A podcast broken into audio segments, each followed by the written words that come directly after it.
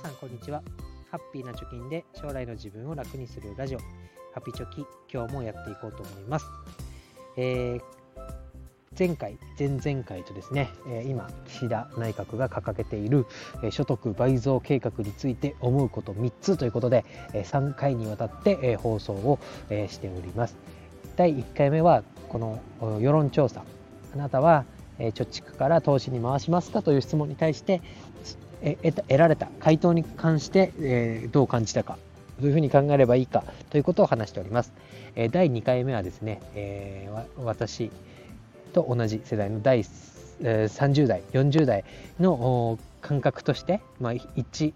平均的なサラリーマンのリアルとして、え貯蓄から投資についてどう考えるかということについて話しています。で今回第3回目最後になりますけど、えー、今日のテーマはまあ、貯蓄にね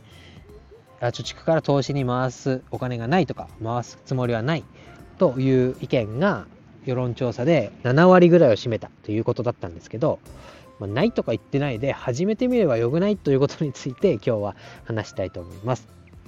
まあ、世論調査の内容をさらっとおさらいしますと、まあ、今後貯蓄から投資に回そうと考えていますかという質問に対して回そうと思う人が2割と。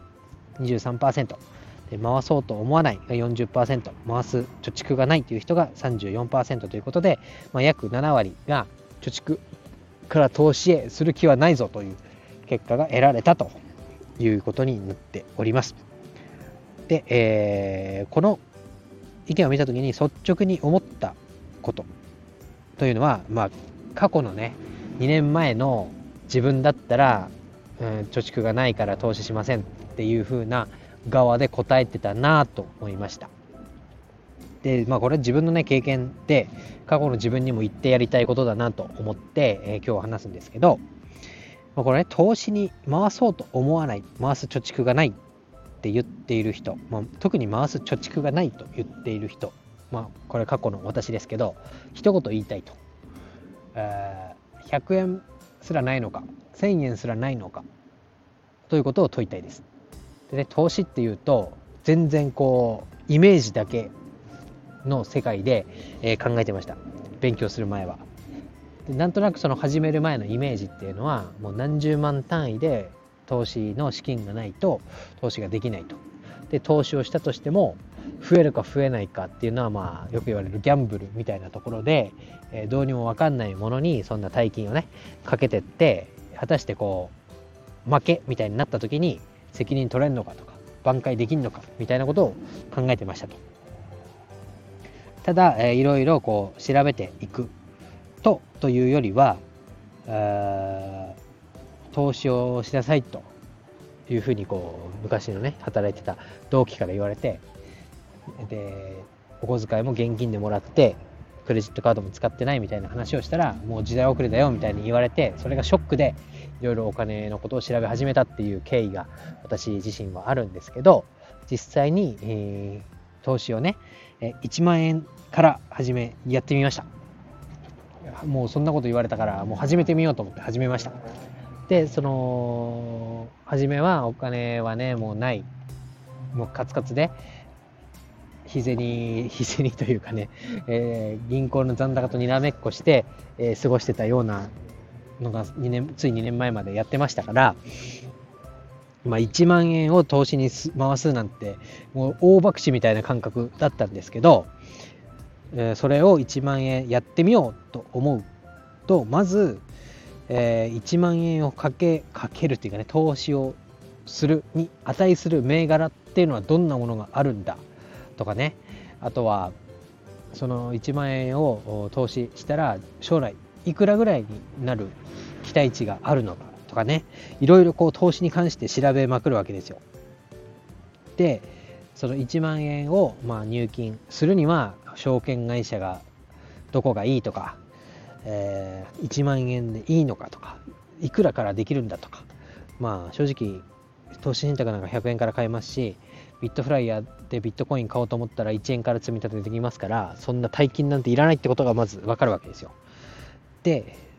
当時はねなけなしの金でやっていると思ってましたから負けたくないと思ってやってるわけです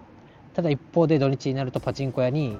5万円ぐらい持って出かけてってるわけで、その金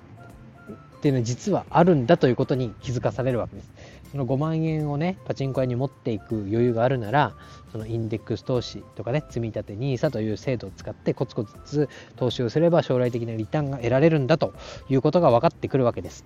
で、その投資、ね、まあ、パチンコをやめればいい、入金できると、投資の方に回せるっていうことが、まあ、簡単に分かるわけですけど、まあ、それ以外でも、例えば、えー、節約だったり、楽天経済圏というものがあって、ポイントで、実際現金で買うより、ポイントのもらえるもので、だいぶお得になるよっていうのが分かったり、あとはね、ふるさと納税というものをやると、えー、今まで普通に税金として抜かれていたものが、えー、返礼品をもらって、えー、なんだ、負担額を減らせるみたいなことが分かってきたりとか、いろいろこうお金に関する知識というのが、えー、増えてきますと。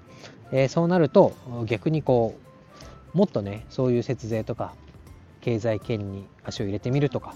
をすることによって入金力を増やしてで、えー、投資をして、えー、優秀な企業で働く優秀な人たちが出す利益